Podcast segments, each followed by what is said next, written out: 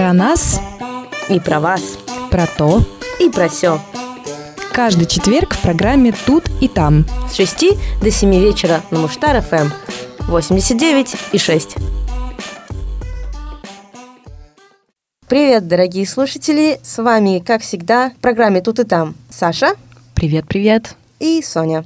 Сегодня мы будем говорить про мотивацию, да? Да, Сонь, ты замотивирована поговорить о мотивации сегодня? Знаешь, мотивация в последнее время стала таким уже каким-то общим местом заезженным, что я даже не знаю, замотивирована ли я говорить еще раз о ней, но я думаю, что мы можем посмотреть на нее сегодня под каким-то другим углом. Да, я с тобой абсолютно согласна. Эта тема такая распространенная, что в интернете тут и там вы можете найти множество статей, например, 10 способов сохранить мотивацию. А сколько сейчас книг выходит? Все вот эти «Развей мотивацию за 7 дней». Да, на самом деле такое количество этих книг, что даже не знаешь, что выбрать и поможет ли это тебе. Но вообще, честно говоря, я прочитала одну книгу давно, которая меня очень замотивировала. Эта книга называется «К черту все, берись и делай». Написал ее Ричард Брэнсон, который, если ты знаешь, основатель компании Virgin. Нет, к стыду своему не знаю. Он очень известный предприниматель, миллиардер. Вообще он, если я не ошибаюсь, начал заниматься бизнесом еще в школе вместе со своим другом. Они пытались запустить журнал и продавали рекламу в своем журнале. Школьники. По-моему, он даже не закончил школу. Потом он основал компанию Virgin, которая, наверное, больше всего стала известной, потому что это был когда-то музыкальный лейбл, в том числе они делали записи для Sex Pistols, например, и других известных Мгм. мировых групп. И потом он уже развил эту корпорацию до такой степени, что сейчас, например, есть Virgin Airlines и даже космическая программа Virgin. И в своей Мгм. книге он пишет о том, что его движет вот этот лозунг «К черту все, берись и делай». Я как раз с долей скептицизма отношусь ко всем откровениям бизнесменов, всяким инструкциям по применению для менеджеров, потому что, по-моему, как раз-таки эти лозунги, знаешь, берись и делай, найди, что хочешь, слушай свое сердце, они очень-очень как раз-таки абстрактные. Проблема этих книг, которых сейчас огромное количество, между прочим, не только книг известных бизнесменов, но еще огромное количество просто статей в интернете или тренингов сейчас очень много продают, курсов «Заработай Мгм. миллион Да-да-да. за три месяца или даже за месяц». И я не очень в это верю, но когда читаешь откровения известных и успешных людей, тебе кажется, вот сейчас я тоже вот брошу все, буду делать то, что хочу, и сейчас я буду успешным. Но проблема этих книг в том, что ну, мотивация твоя заканчивается примерно как только ты закрываешь книгу. Да-да-да, как у меня было. Я говорила с моей научной руководительницей, когда я писала диплом в университете, и она меня так вдохновляла, и я, сидя с ней и выходя из аудитории, чувствовала такую именно мотивацию, желание продолжать писать. И как только я садилась писать, вся моя мотивация куда-то девалась. Видимо, сталкивалась еще с наличием некоторой лени и отсутствием желания работать. Да, я понимаю, о чем ты говоришь. У меня тоже есть такие проблемы с мотивацией периодически. Но вот я знаю, Сонь, что ты преподаешь детям английский язык.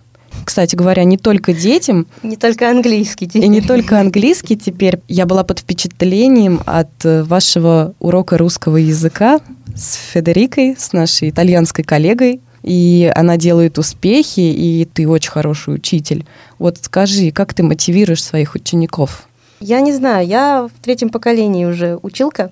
Как я говорю, у меня это, наверное, в крови. Бабушка преподавательница и до сих пор работает в школе, хотя и за 70. Мама тоже с детьми всю жизнь работает. Ну, я как-то тоже в какой-то момент стала работать. А насчет мотивации, не знаю, в первую очередь, мне кажется, я хочу в это верить. Я и, как мои э, родственницы, мы заражаем своим отношением, мне кажется. Мгм. Потому что все дети, которые и у мамы, и у бабушки, они действительно очень любят. Бабушка у меня русский литературу преподает, мама театральным творчеством с детьми занимается, я английским. У детей меняется отношение, когда мы начинаем с ними заниматься. Возможно, это просто какое-то умение завлечь. Насчет мотивации не знаю, потому что я сама эти механизмы не могу отследить. Я никогда не училась мотивировать. Я стараюсь не говорить «у тебя ошибка». Я говорю «тут неточность». Я не говорю, сколько ошибок, я говорю, посмотри, сколько у тебя правильно. Но так как я не работаю в школе, я не могу детям поднять самооценку. потому что я работаю с ними не так часто. Я не знаю, насколько моя эта технология поможет им в жизни. Ну вот я помню, что ты попросила Федерику пообщаться на английском с одним из своих учеников, да. потому что ты хочешь дать ему вот э, это ощущение, угу. что он может с иностранцем пообщаться на английском. Да, да, и что он не просто так учит какой-то непонятный язык. Ему, конечно, и так интересно. Мне кажется, сейчас у него мотивация пока только хвастаться перед друзьями. Угу. Но я надеюсь, что пообщавшись, он может увидеть, что это действительно то знание, которое он может применять. Mm. Ну, это здорово, что ты ищешь какие-то пути, чтобы показать, э, привлечь, замотивировать одним словом. Стараюсь. Опять-таки, мотивация, ну, так, такое уже, по-моему, общее заезженное место, что мне лично все равно непонятно, что это такое, что за определение мотивации. Ты знаешь? На самом деле интересно посмотреть на эту проблему с точки зрения науки. Да, сейчас э, очень много теорий мотивации, я готовилась к программе и так не смогла понять, какая из них правильная. Они, конечно, все в основном базируются, я так понимаю, на психологии, но ведь в последнее время психология включается в нейрофизиологию, она становится такой более популярной. Да, на самом деле в последнее время я заинтересовалась этой темой, темой именно нейрофизиологии, нейробиологии. А знаешь почему? Нет, не знаю. Потому что ты хотела себя замотивировать? Нет, на самом деле мое знакомство с этой темой началось с того, что мне была интересна тема депрессии. Угу.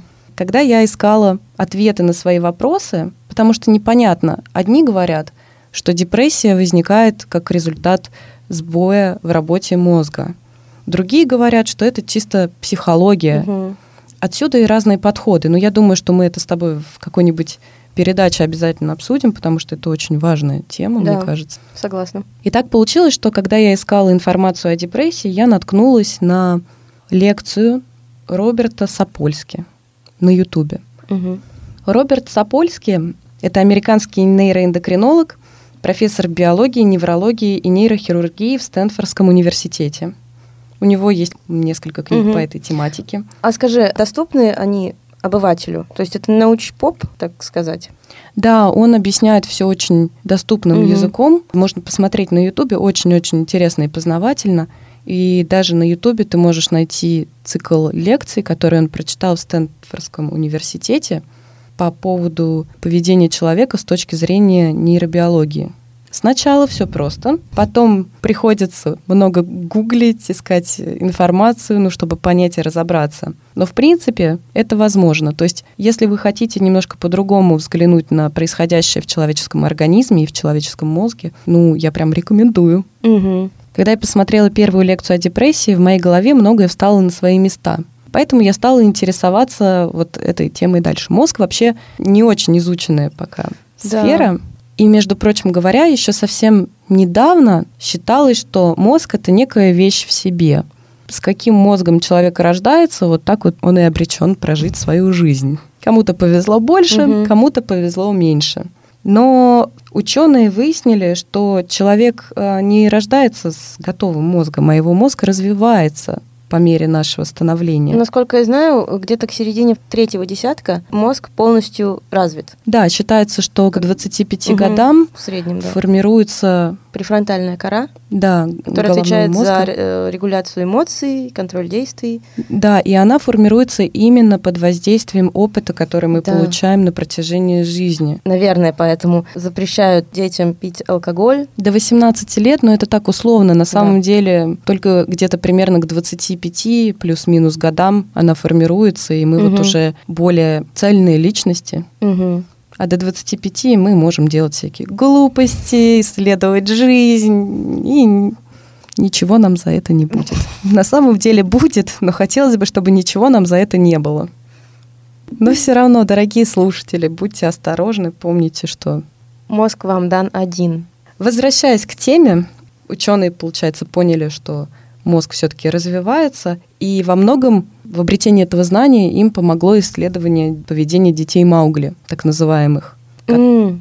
которые вот в самый важный момент развития мозга в детстве они не получали достаточно знаний, информации. И общение с родителями, что тоже очень важно, насколько я знаю, прикосновения очень важны для развития ребенка. Прикосновения, Ласка. да, игры, диалоги. Это очень-очень важно, потому что дети Маугли, как выяснили ученые из своих наблюдений, они потом отставали всю жизнь в развитии от других детей. То есть этот период детский, он критически важен для развития мозга. А какой возраст? Примерно до трех лет. Очень-очень важно угу. взаимодействовать со своим ребенком. Вообще на протяжении всей жизни важно взаимодействовать со своим ребенком, хвалить его, кстати говоря, мотивировать к действию.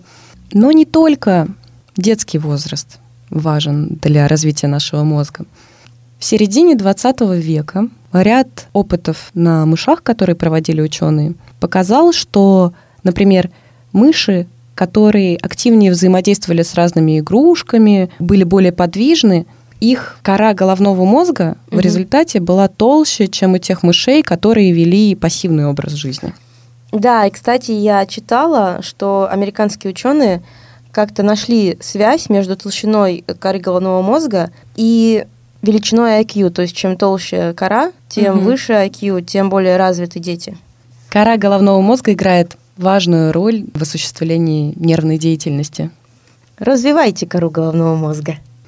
И это открытие, что не только в детском возрасте, но и в достаточно зрелом возрасте наша кора головного мозга развивается, и то, что мы делаем, и если мы ничего не делаем, влияет на ее качество развития, в принципе, это перевернуло представление ученых о том, как устроен наш мозг. Мозг взрослых людей тоже растет, если мы а, обучаемся. Между прочим, был еще один интересный эксперимент, который провели с лондонскими таксистами. Ну, это ряд исследований, скажем так. Их не заставляли играть в игрушки? На самом деле проводили сравнение таксистов, которые выучили карты города. Угу. Ну, Лондон большой город. Те таксисты, которые лучше знали, как устроен город, их гиппокамп был крупнее, чем у их коллег, которые не так хорошо подготовились к сдаче теста на знание города.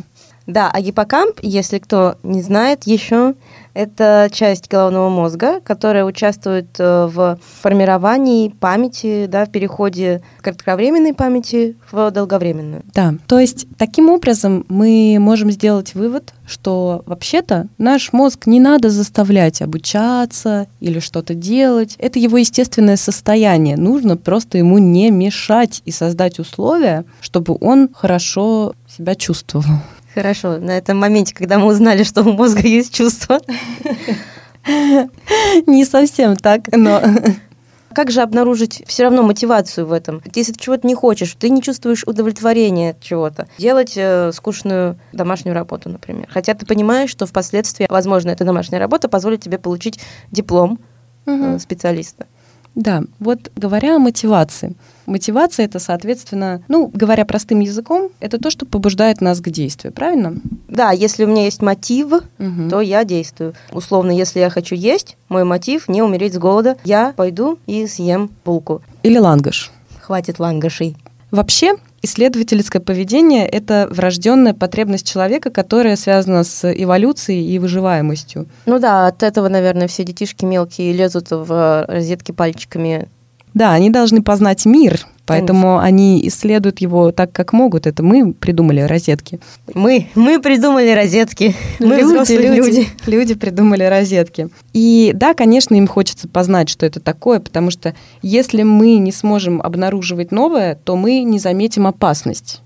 А, ну да, это такой э, эволюционный механизм. Да, а там, где эволюционный механизм, потребность эволюции – там обычно присутствует и желание ее удовлетворить. И оказывается, что этот процесс, процесс познания, вызывает в мозгу ощущение удовольствия, который называется дофаминовая система поощрения. Ты, наверное, хочешь меня спросить, что такое дофамин? Как ты узнала? У меня был такой мотив. По твоим глазам, жаждущим познания. Ну, скорее расскажи, хочу испытать выброс дофамина. На самом деле, Сонь, ты испытываешь его уже сейчас. Я расскажу вам, но обо всем по порядку. Дофамин Это, если говорить просто, нейромедиатор. Действительно, очень просто уже. Хорошо, я, я попробую Посложнее. пояснить. Посложнее, да. Ну, наверное, вы знаете, медиатор — это некий посредник. Понятно, Да. понятное слово. Это посредник химического происхождения, который находится, вырабатывается в нашем головном мозге для того, чтобы передавать импульсы от нейрона к нейрону Мгм. или же к другим клеткам, например, к мышцам. То есть это передатчик информации от головного мозга в другие части мозга или к мышцам. То, что говорит Мгм. нам, по сути, ой, я уколол палец, мне больно, и Мгм. оно посылает сигнал от пальца к э, головному мозгу, и мы понимаем, что нам больно. Да, или, например, э, когда ты положила ладонь на раскаленную плиту, то одергиваешь ее сразу. Да, это механизм самосохранения, который помогает нам выживать. Да. Поэтому боль — это хорошо. В общем, как вы поняли, наверное, нейромедиаторы — это очень важные такие штуки, которые нам необходимы. Их огромное-огромное-огромное количество, даже ученые еще не знают все их. В общем, мозг для нас загадка, но мы Мгм. стараемся разобраться в том, как он функционирует. Для нашей сегодняшней темы особенно важен дофамин. Про дофамин я слышала, но, честно, я не помню, в каком контексте. Вот дофамин отвечает за удовольствие от вознаграждения. А серотонин? Дофамин — это гормон удовольствия, а серотонин — это гормон хорошего настроения. По-простому говоря. Да, если просто говорить. И их баланс в нашем головном мозге определяет, что мы чувствуем. Прилив сил, радость или, например, недостаток дофамина приводит к клинической депрессии в том числе. Пожалуй, важно здесь упомянуть, что некоторые наркотики работают именно на выработку дофамина, но мы не рекомендуем нашим слушателям пользоваться препаратами, которые их разрушают, их Да. мозг в том числе. Э, Лучшим наркотиком является познание, я так понимаю. Совершенно верно и самым полезным. Помнишь, я тебе сказала, что дофамин у тебя начинает вырабатываться уже сейчас, когда ты спросила меня, а что такое дофамин? Да, я еще помню. Так вот, изначально ученые думали, что дофамин — это некий гормон, который вырабатывается, когда ты получаешь некую награду. То есть ты выполнила действие какое-то, например, ты выучила стихотворение, рассказала его, и тебе поставили пятерку. Мгм. Немножечко не актуально для нашего возраста, но... Ну или, например, Дедушке Морозу рассказала стихотворение, он тебе дал конфетку. Это очень актуально. Намного более актуально для нашего возраста, Саша, да. Я не знаю, Соня, ш- ну что-то вот, что сейчас вот ты можешь получить. Смотри, мы с тобой запишем эту программу, пойдем и купим по лангушу, например. Например, И это будет некий, некой наградой за то, что мы рассказали о такой сложной теме сегодня. да. Раньше ученые думали, что дофамин в твоем головном мозге Мгм. будет вырабатываться тогда, когда ты получишь лангуш. Мгм. Но позже был проведен очень интересный эксперимент с обезьянами, перед которыми была поставлена некая задача. Выполняя ее, они получали награду, ну, например, банан. Так вот, ученые наблюдали за выработкой дофамина и выяснили, что дофамин вырабатывается не в тот момент, когда обезьяна получает награду, а в тот момент, когда она приступает к выполнению задания. Так мы не пойдем за лангашем? Подожди, мы пойдем за лангашем, но это не точно. Так вот, обезьяна, она же до этого знала уже, как это делать, что от нее требуется. Мгм.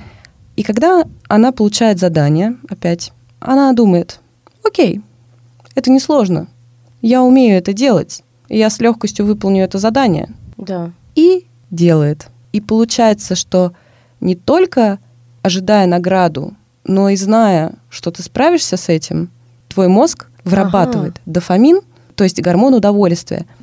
Получается, что дофаминовая система поощряет нас тогда, когда мы выполняем задачу, Которая нам по силам. которая нам по силам, да. Но, кроме того, ученые выяснили, немножко усложнив этот эксперимент, они, что, что они сделали? Они просто перестали давать обезьянам награду в 100% случаев, Мгм. а сократили до 50, Мгм. например.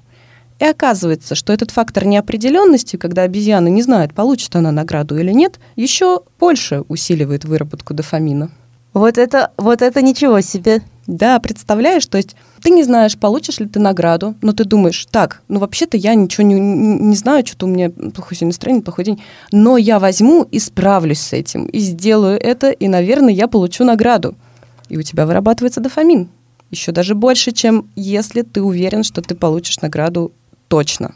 Так вот она получается мотивация. С одной стороны, да, это мотивация, это некое ожидание награды. Угу. И тут какая-то интрига. Ну, потому что, согласись, когда ты знаешь, что ты так или иначе получишь что-то, Угу. ты не стремишься сделать это хорошо. Ну, то, что от тебя требуется. Но если ты не уверен, будет ли награда, ты стараешься сделать вообще это вот на ура, Мгм. чтобы точно получить ее. Есть такое, правда? Да. Да, я подумала, может быть, именно поэтому детишки, с которыми я занималась английским, в какой-то момент становятся мотивированы, потому что, хотя учителя им ставят тройки в школе и ругают, но со мной они с интересом занимаются языком, потому что я им стараюсь говорить, ой, это несложно, ты сможешь здесь. То есть Мгм. я никогда не говорю, о, это очень сложная тема, сейчас ты должен быть очень внимателен. Даже с Федерикой, да, когда ты показываешь человеку, что через пять минут ты можешь уже писать слова Да, с непонятными значками. да, да, да. Для нее же это кириллица вообще, Это вообще- что-то новое. Да. Мгм. Но Э, она очень быстро освоила написание множества полезных слов и даже произношение. Да. То есть, когда ты человеку действительно э, даешь задание, которое ему под силу. Да, И вот, наверное, в этот момент вырабатывается как раз-таки дофамин, который уже способствует тому, что человек хочет еще заниматься. да. И помимо этого, когда, например, Федерика справляется с написанием слова, ты Мы даем ей награду. мы даем ей награду. Мы говорим, о, молодец, я тобой горжусь. И она чувствует вот этот прилив дофамина еще, еще больший. И ей интересно продолжать это обучение. Поэтому, если обучение организовано правильно, а не так, как в школе, Мгм. то мы можем вполне успешно обучаться новым вещам. И так как наша дофаминовая система поощряет нас именно в процессе обучения, то есть влияет на нашу мотивацию, мы можем поощрять нашу дофаминовую систему. И можно условно так разделить виды поощрения на краткосрочные и долгосрочные. Мгм. Краткосрочные — это вот, например, когда ты хвалишь Федерику вот за то, что она написала слово. Мгм. Еще сейчас такой тренд, ну уже несколько лет такой тренд присутствует, это геймификация обучения. Знаю, я поскольку училась полтора года на программе образовательный менеджмент, М, про геймификацию я знаю. м, И как это было устроено у вас? Мы ни- ничего не геймифицировали, мы просто говорили про то, что нужно бы все это геймифицировать. Давай поясним, что такое геймификация. Допустим, есть некий курс обучения, он разбит на части.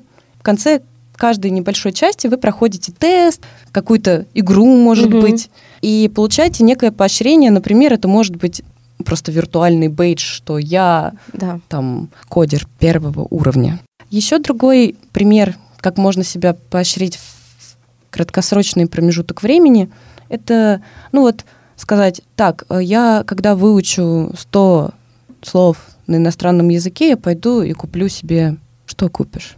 Что я себе куплю? Да. Ты знаешь, что я себе куплю.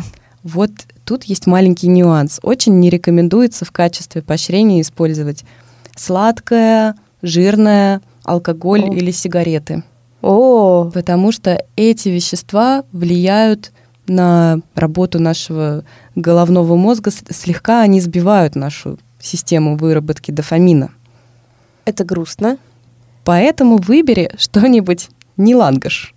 Что-то, что тебе очень нравится. То есть и ты уже знаешь, что ты получишь вот эту награду, и уже приступая к выполнению задачи, ты испытываешь прилив сил. Мгм.